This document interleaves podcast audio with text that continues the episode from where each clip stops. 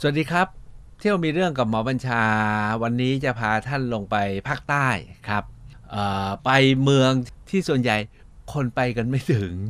ทั้งทั้งที่ไปจังหวัดนั้นน่ะแต่ไม่ได้ไปจังหวัดนั้น เที่ยวนี้ไปสงขลากันครับ เที่ยวมีเรื่องกับหมอบัญชา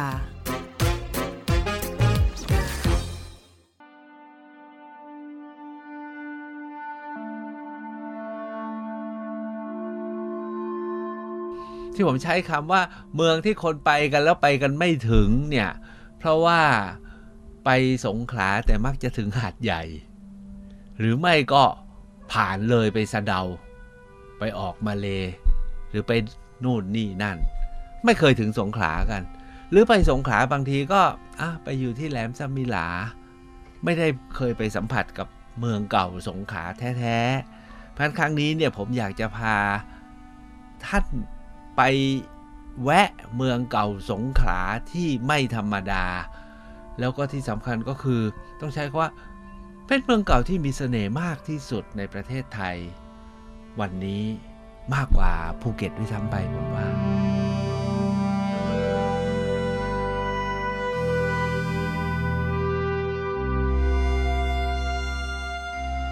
ว่ากันว่าแต่ก่อนเนี่ยนะฮะ เมืองสงขลาเนี่ยเป็นเมืองที่รุ่งเรือง และเคยเป็นศูนย์กลางของภาคใต้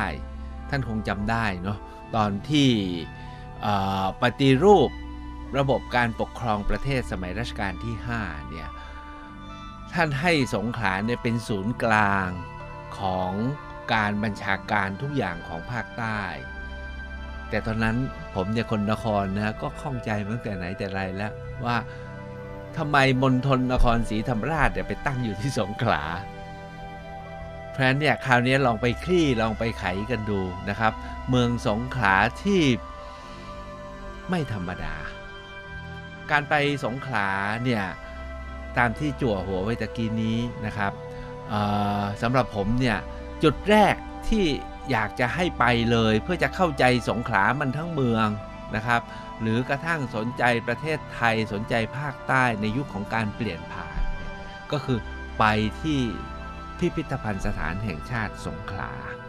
ซึ่งแต่ก่อนเนี่ยคือจวนของเจ้าเมืองสงขลาที่สมัยรัชกาลที่5เนี่ยท่านตั้งให้เป็นผู้ดูแล พอต่อมาพอปฏิรูป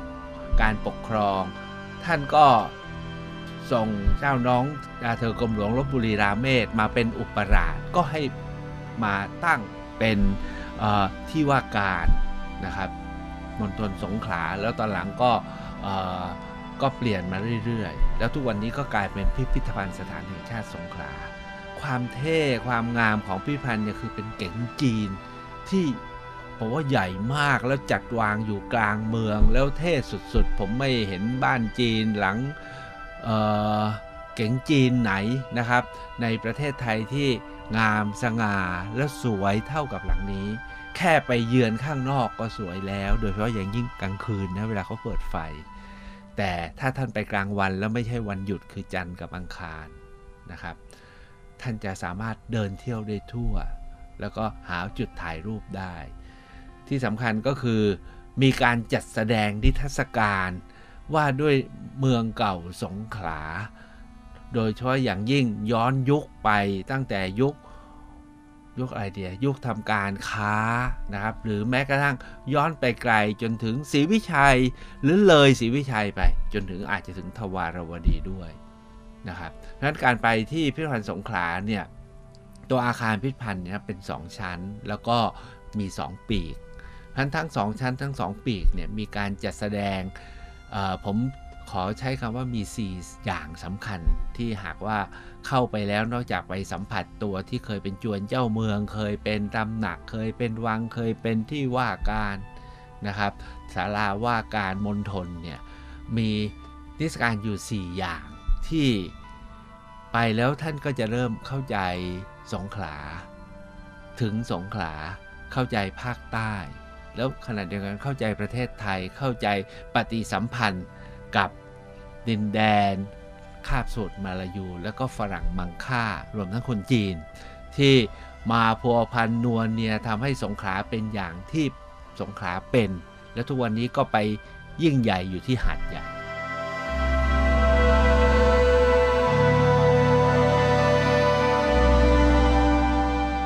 นิทรรศการชุดแรกของเมืองสงขลาเนี่ยก็คือไปดูนิทรรศการว่าด้วยประวัติศาสตร์และโบราณคดีของเมืองสงขลาเขาก็ไล่มาตั้งแต่การพบหลักฐานยุคก่อนประวัติศาสตร์ ยุคแรกเริ่มประวัติศาสตร์ จนมาถึงยุครุ่งเรืองศรีวิชัย มีรูปพระโพธิสัตว์ มีสีวลึงนะครับ จนที่สำคัญมากๆก็คือ วัดเขาน้อยนะครับ ซึ่งเขาเจอกุทุแบบอินเดียโบราณ ซึ่งเจออย่างสมบูรณ์แบบนี้น้อยมาก แล้วก็มาจัดจำลองไว้ในพิพิธภัณฑ์ที่สงขลา อันนี้ผมคิดว่าเป็นหลักฐานชุดสำคัญเพื่อเข้าใจประวัติศาสตร์ความเป็นมาของพื้นที่ภาคใต้ ตั้งแต่ก่อนประวัติศาสตร์จนมาถึงแรกเริ่มประวัติศาสตร์ แล้วก็ตั้งมั่นเป็นรัฐนะครับแล้วก็เข้าสู่ยุคที่ 2 เข้าสู่ยุคที่สถาปนาเป็น เเรียกว่าอยู่ในเครือข่ายแห่งสมาพันธรัฐศรีวิชัย ที่อยู่ที่คาบสมุทรภาคใต้ต่อไปที่สุมาตราไปชวานะครับทิศการส่วนที่ 2 ของสงขลาที่ที่ต้องดูก็คือการเข้ามาของคนจีน และพ่อค้าวานิชต่างแดน พวกฮอลันดา พวกโปรตุเกสจนถึงพวกอังกฤษ แล้วก็เข้ามาแล้วก็เกิดการเจรจาสุดท้ายเนี่ยนะครับ ก็ เราก็ปันบางดินแดน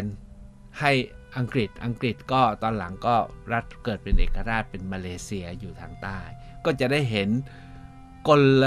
กลยุทธ์เนาะหรือกลเกม ผมใช้คำว่ากลเกมของฝ่ายตะวันตก และกลยุทธ์ในการตั้งรับของของรัฐไทยในการพิทักษ์ถิ่นเอาไว้ได้นะครับนั่นคือส่วนที่ 2 ที่ทำทิศการไว้ดีมาก ส่วนที่3เนี่ยก็คือเรื่องของ เฟอร์นิเจอร์ของ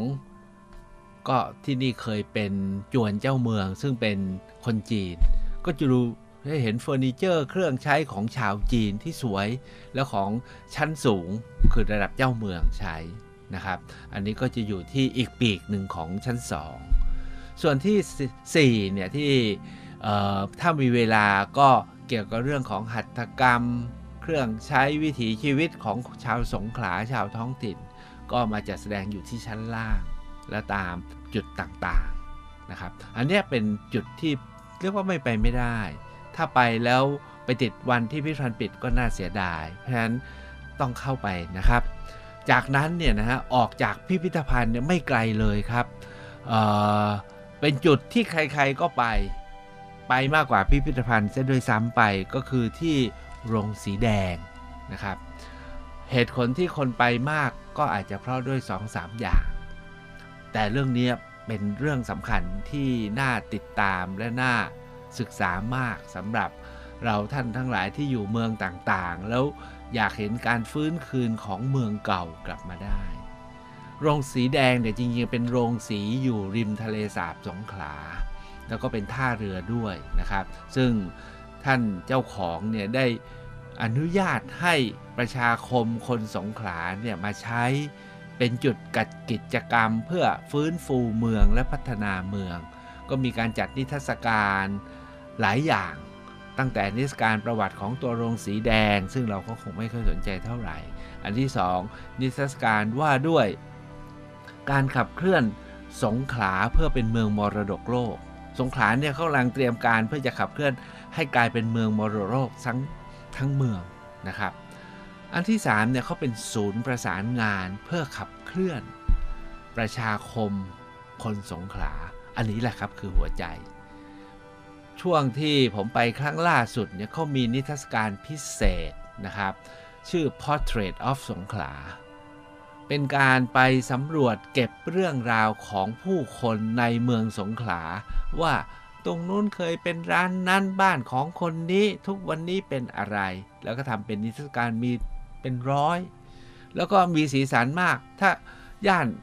ร้านของกินมีกี่ร้านมีอะไรสำคัญ มีอะไรน่ากินนะครับ ย่านหัตถกรรม ย่านสินค้า ย่านถ่ายรูป ย่านทำหนมมีแบบ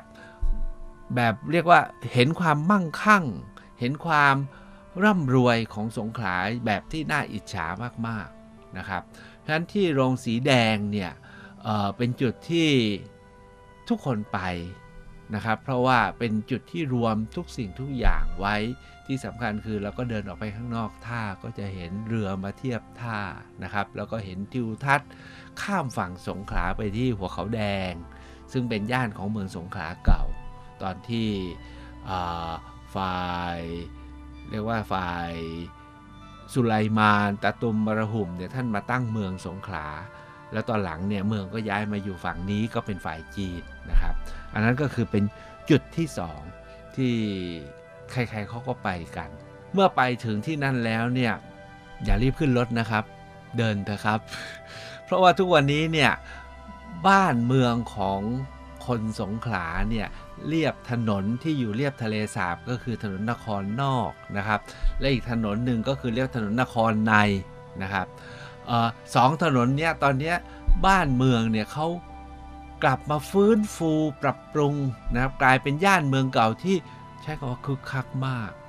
แต่ก่อนเนี่ยถ้าผ่านไปนะสัก 20 ปีที่แล้วผ่านไปปิดเงียบเหงาหมดเลยนะครับ แล้วก็ซบเซากลางคืนอย่าไปเด็ดขาดนะครับน่ากลัว นะครับ แต่ทุกวันนี้นะคึกคักแล้วก็หน่าเดินไปหมด ตรงนู้นมีร้านนู้นตรงนี้มีร้านนี้มีหลายร้านผมจำไม่ได้นะเขาทำเป็นแกลเลอรี่เป็นร้านน้ำชากาแฟนะครับมีหลายห้องมีอะไรต่ออะไร ผมเนี่ยไปนอนที่เรือนหลังหนึ่ง จริงๆเนี่ยผมตั้งใจคราวนี้ผมตั้งใจว่า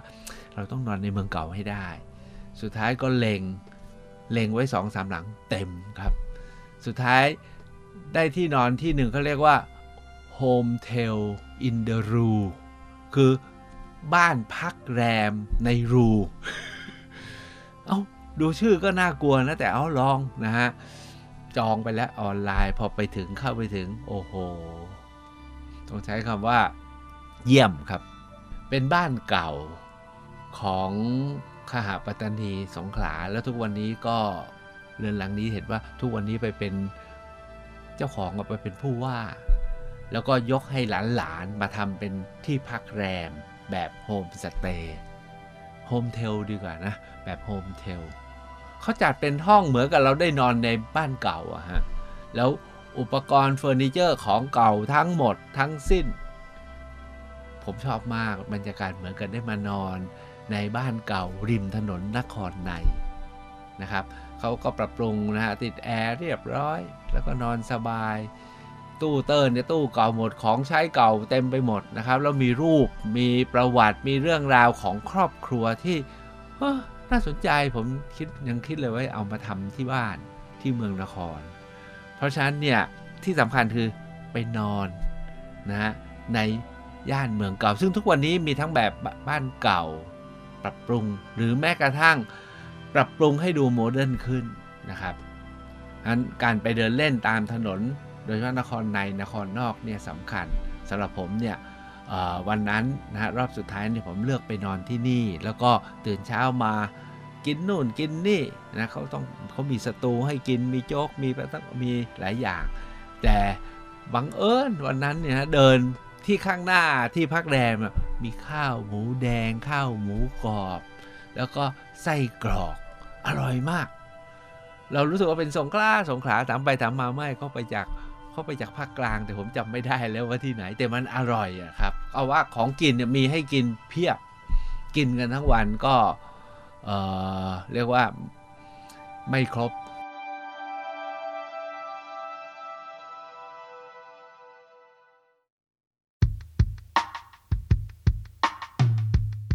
มีอีกสองสาอย่างที่ ไปแล้วเนี่ยไม่อยากให้พลาด มีบุรุษหนุ่มคนหนึ่งนะเป็นคนจากภาคกลาง แล้วก็มาทำงานอยู่ที่สงขลา แล้วก็ตั้งประเด็นขึ้นมาบอกว่า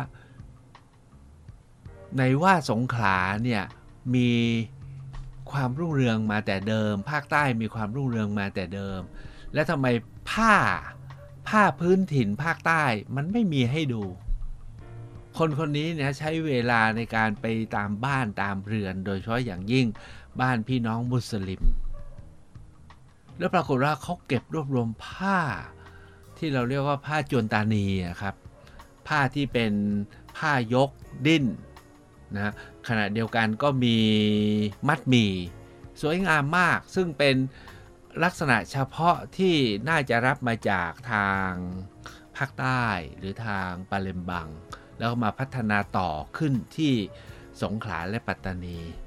ปรากฏว่าคุณปัญญาเนี่ยแกตามเก็บผ้ามาได้เยอะมาก แล้วก็ทำเป็นพิพิธภัณฑ์ อันนี้อยากจะให้แวะไปแต่ว่าเดิมเนี่ยเคยเปิดทั่วไป แต่ระยะหลังเนี่ยมีข้อแม้ว่าขอให้แจ้งนัดหมายเถอะเพราะคุณปัญญาแกก็ทำงานอื่น แล้วก็ถ้านัดหมายแล้วคุณปัญญาแกจะสัมภาษณ์ด้วยว่าคุณคือใคร ตั้งใจจะมาดูแค่ถ้ามาดูแบบดูผ่านผ่านถ่ายรูป คุณปัญญาก็แนะนำให้ไปที่อื่น แต่ถ้าอยากมาดูเชิงวิจัยเชิงวิเคราะห์นะคุณปัญญาจะยินดีเปิดบ้านให้ดูได้ บ้านก็เป็นบ้านเก่ามาก ยุครัชกาลที่3นะฮะเป็นบ้านไม้เก่ามากสวยมาก แล้วก็ชั้นล่างทั้งหมดเนี่ยทำเป็นพิพิธภัณฑ์ผ้าที่ หลายคนบอกว่าได้ไปเห็นผ้าที่เคยอยู่แต่ในตำราว่าผ้านี้ผ้านี้แต่ไม่เคยเห็นผ้า สุดท้ายก็ได้เห็นหมดเลยนะครับฉะนั้นพิพิธภัณฑ์ผ้าแห่งนี้น่าไปแล้วไปแล้วก็เกือบเป็นชั่วโมงอะฮะเพราะฉะนั้นจุดที่ผมแนะนำอีกจุดหนึ่งของเมืองสงขลาก็คือที่พิพิธภัณฑ์ผ้าของคุณปัญญา วิธีนัดหมายท่านค้นใน Google ได้เลยนะครับ พิพิธภัณฑ์ผ้าคุณปัญญาสงขลานะครับ อีกจุดหนึ่งเนี่ยที่เป็นจุดที่ใครๆก็มา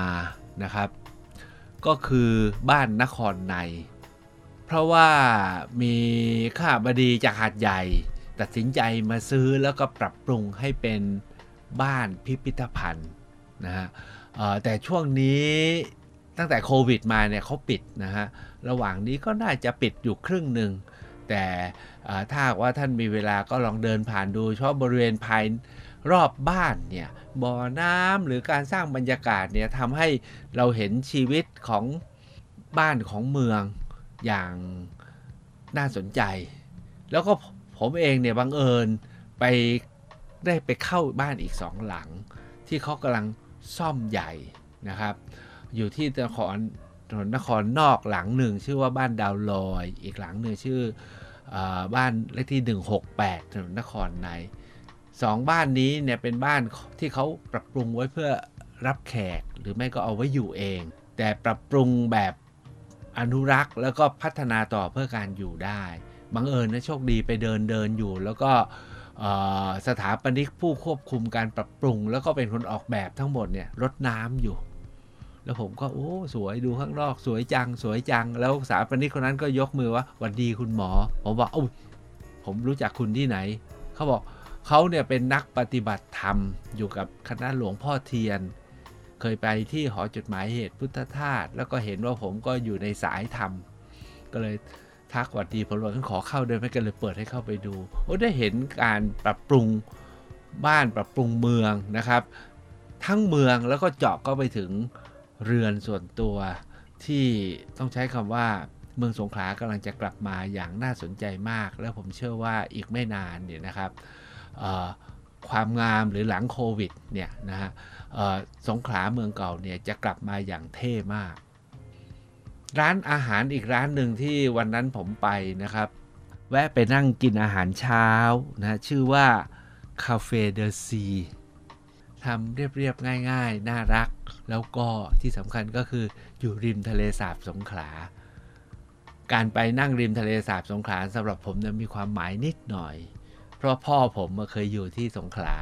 มาเรียนอยู่ที่มหาวชิราวุธนะครับเพราะฉะนั้นบ้านบ้านบ้านย่าสงขลาของผมก็อยู่ริมทะเลสาบ แต่ทุกวันนี้ขายไปแล้ว กลายเป็นอพาร์ตเมนต์ไปแล้วครับเพราะฉะนั้นไปคราวนี้ก็ไปย้อนระลึกถึง เรือนเก่าของพ่อที่ริมทะเลสาบไปซะด้วย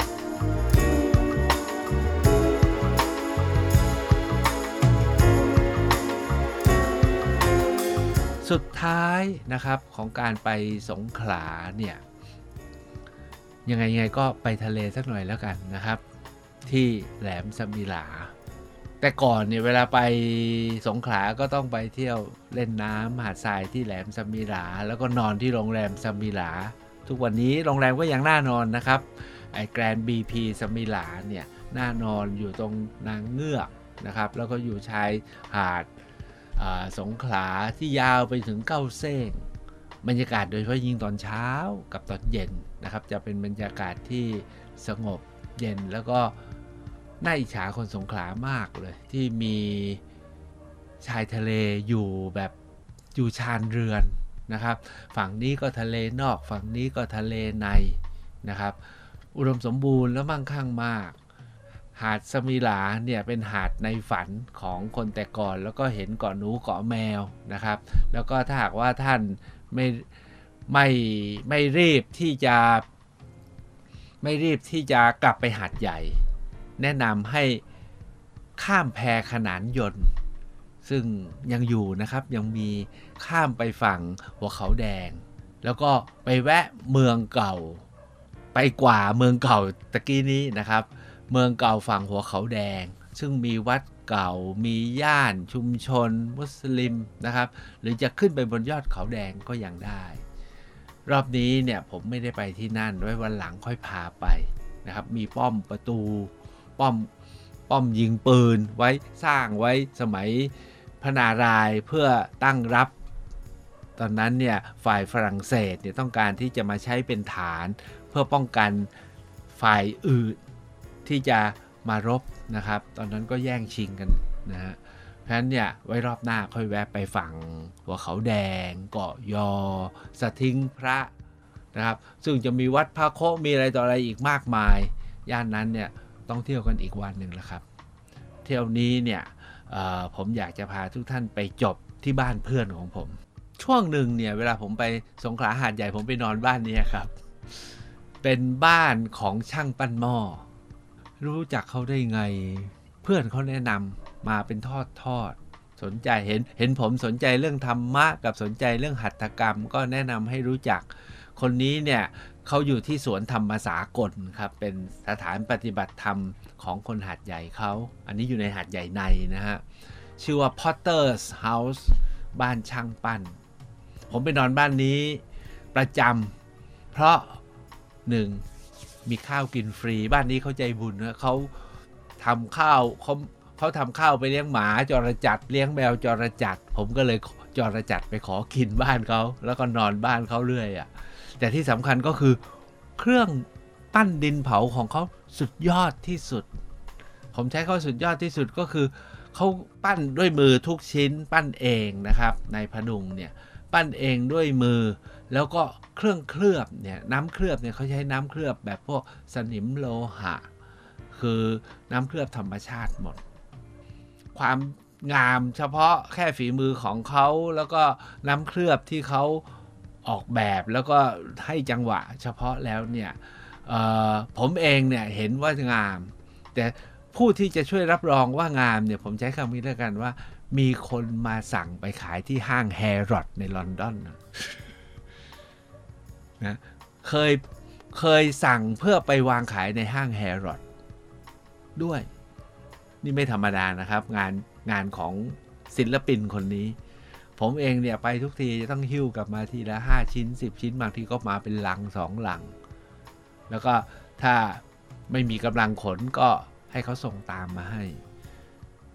และที่สำคัญนะถ้าหากว่าท่านชอบแล้วก็สู้ไม่ได้กับของชิ้นใหญ่ แล้วก็เป็นของแบบ artist นะ มันจะมีซุ้มของแบบเขามีตำหนิเล็กๆ น้อยๆ หรือไม่ก็ทำไว้นานแล้วนะครับเขาหรือเวลาเขาออเดอร์เพื่อวางในโรงแรม มีหลายโรงแรมนะฮะออเดอร์จากจากโรงปั้นนี้เป็นการเฉพาะ แล้วมีของที่เกินเขาก็จะวางกองไว้ฮะ ใบละห้าบาท 10 บาท อันนั้นแล้วผมชอบมากเลย เพราะฉะนั้นนะครับ ไปหาดใหญ่คราวหน้า ไปที่เมืองเก่าสงขลาตามที่ผมเล่าเมื่อสักครู่นี้ แล้วก็แถมบ้านช่างปั้น ที่หัดใหญ่ใน อยู่ไม่ไกลจากน้ำบินครับ จากที่นี่นั่งรถ 15 นาทีถึงน้ำบิน แล้วก็จะไปไหนต่อ ได้เลยครับ เที่ยวมีเรื่องกับหมอบัญชา